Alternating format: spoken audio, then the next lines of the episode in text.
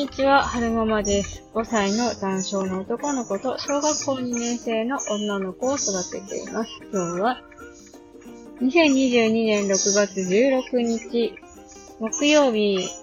の朝撮ってます。すいません、バックの音楽がクリスマスソングで。ハルくんね、ずっとこの DVD にハマってね、見ているのね。季節は夏なんですが、クリスマスの DVD を見ております。で、昨日のね、お話をね、ちょっとしようかなって思うんですけど、昨日、久しぶりに呼吸発作が起きまして、お薬のお世話になる事態が発生してしまいましたね。もう、なんだろうな。不安障害だったかなって言われて、お薬、混服で飲むようになってから、どのぐらい経つんだろう。まあ結構時間も経ってるので、だいたいどんな時に、発作が起きて、どういう風になったらお薬を飲んだらよくいいよっていうのがだんだんわかるようになってきたんですよね。で、昨日、こんな感じで、やばい、ちょっと呼吸が荒くなってきたなぁと思って、これはやばいな、お薬飲まなくちゃと思って、お薬飲んで、で、でもそれでも効かないっていうか、さらに圧迫しそうな感じがしたので、あれ、お薬、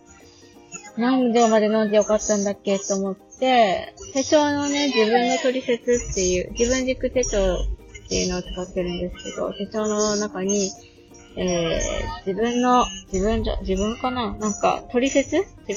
だったかなとかいうページがあるんですよね。そこに、豚腹の薬は何錠まで飲んでいいって書いてあった。2錠まで飲んでいいって書いてあったね。あ、そうだそう、2錠まで飲んでいいんだって言って、2錠飲んで、お薬のことができたね。お薬どのぐらい飲んでいいのかとかって、とっさいざっていう時は思い出せないことが多いので、手帳に書いておくとか、手帳をすぐに取り出せないと困るから、なんていうのかな、スマホのわかるところに、すぐパッて出せるようなところに、表示できるようにしておくとか、するといいのかな、なんていうふうに思いましたね。で、そもそもなんでそういう過呼吸の発作が起きてしまったのかっていうと、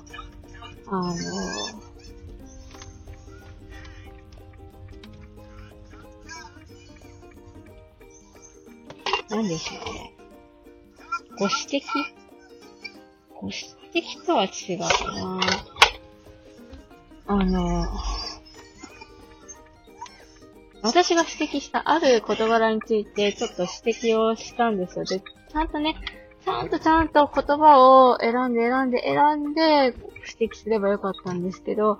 ちょっと配慮が足りなくて、気分をね、害されてしまった。ちょっと配慮が足りなくて気分を害されてしまったんですよね。で、それについてちょっと怖い思いをしたから、呼吸発作が起きてしまったんですけれども、それについてね、ずっと昨日から夫と話をしてたんですよ。で、それがきっかけで、次のステップに行こうっていうことに結局なったんですけども、何かね、大きく事柄が変わるときって必ず痛い目に遭うよねっていう話を私が起きたりして、なんで大きくジャンプする前って必ず大きな傷を負わなきゃいけないんだろう。痛いから嫌なんだけどっていう話を夫にしたんですけど、そしたら夫の方から、大きくジャンプするときは、痛みってのは必ず伴うもんなんだと。そうじゃないと気づきが得られないから、何か大きく変わるって言った時は、必ずそういった大きい傷でなつきものなんだよって言われて、ちょっとね、納得しましたね。何も傷を負わないとちっちゃなジャンプしかできないって夫が言ってました。今回そういう大きな傷を女子が痛手を負ったことで、なんか、うん、それに対してどういうふうに対処したらいいのかっていう学びにもなったし、うん、そうそう、学びになったから、それはすごく必要な痛みだったんだよっていうふうに夫に言ってもらってて、ちょっと救われましたね。うん。そうなんですよ。ダウン症のこともっと知りたいよっていうやつをやりたいなって思った時も、そのツイッターで指摘されて、すごいショックを受けて心に痛手を負ったし、あと、そうね、夫に再会する前は、何回も、そんなにたくさんじゃないけど、何回もその、恋愛で、傷を負って、もう絶対こんな人とは、付き合わないじゃないけど、あ、こういう人はダメなんだ、こういう人はダメなんだ、あ、こういう人はダメなんだっていう学びがあって、もう絶対こんな人には引っかからないぞっていうのがあったから、今の人に出会えたっていうか、そういう存在に気づけたっていうか、そういうのがあったので、必ずね、大きな変化がある前っていうのは、必ず大きな痛手を負うんですよね。痛いの嫌だから嫌なんですけど、